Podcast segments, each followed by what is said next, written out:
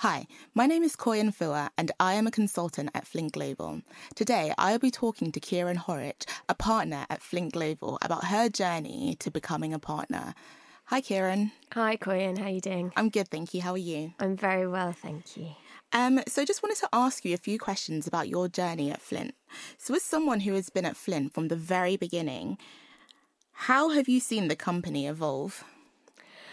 That is a very good question, and one that um, I try to answer on a fairly regular basis when I'm doing interviews um, for, for new people joining Flint. Um, I mean, I think I think one of the main things to say is that we started very small. You know, on, on the first day back in November 2015, there were six of us, and it was very much uh, all hands on deck. Everyone did everything. Um, and you know the, the, consultants like myself worked very closely with Simon and Ed on absolutely every project. Um, and we had to learn very quickly. We were new to this world, we were new to working with clients, and so we all had to be very flexible and able to adapt mm. uh, and pick up uh, on our clients' needs, and also just be able to learn content really quickly and, and, get up to speed. So that was kind of the early days, and, and what we've seen is over the last almost six years now, we've expanded the team. We've brought in a lot more expertise, people with specific content knowledge, either in sectors or um, across themes in areas like competition and regulation or energy, sustainability, digital. Um, and we've established some sort of clear areas where Flint is particularly strong. Um, I, I, mentioned digital before, it's one of our real strengths. Uh, sustainability is an area that we're doing a lot more in. Um, and so what we've really been trying to do is is grow that team while maintaining an element of that kind of flexibility and, and agility.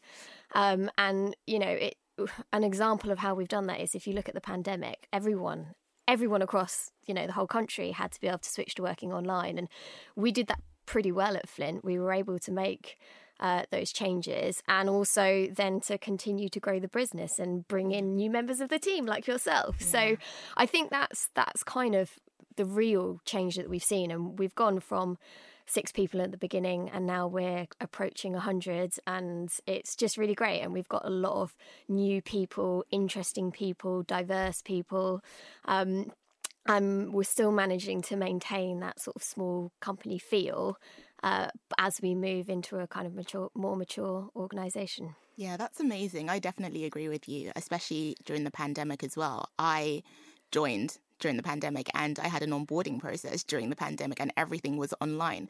But something that I recognize is that Flint was really good with the onboarding process. It didn't actually feel like I was starting a new job online.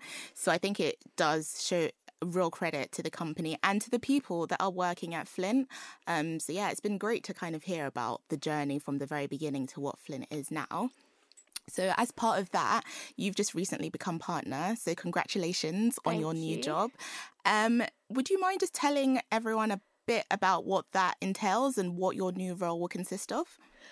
Um, so that um, is something that I am still trying to navigate to a certain extent myself.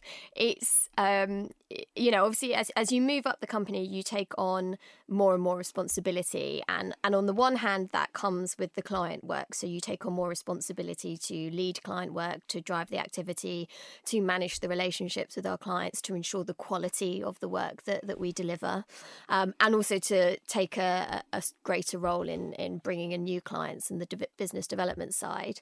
And then on the other hand, there's the management of the team and making sure that Flint as an organisation and as a group of people is working well and that people are able to work to their full potential, that they have the support they need to grow and develop themselves, that they are producing work that continues to help the company to grow and develop.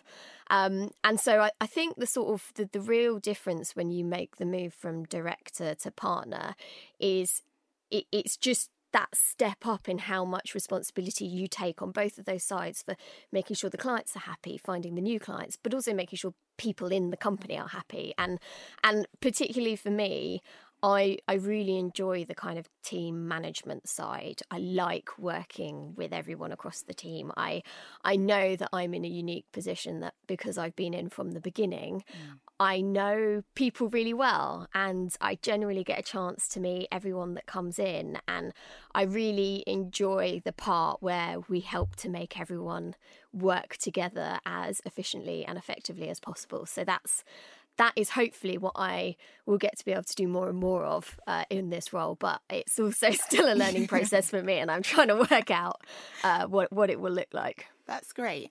Um, so one thing that I've noticed about Flint is that there's a lot of heavy hitters. A lot of people have specialist roles. Um, so it can be quite daunting if you are not that kind of person and you kind of consider yourself to be a bit of a generalist. So would you consider yourself to be a generalist? And if so, how has that helped you in your career to get to where you are today? Uh, I am probably the epitome of a generalist.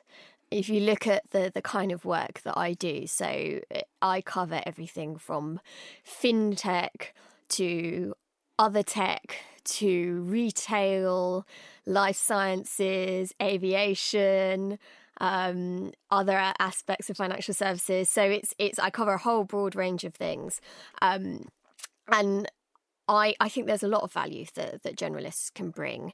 We tend to learn a little bit about everything. So you need to be able to know enough to be able to engage with your clients and the subject area and be able to have really substantive conversations with them.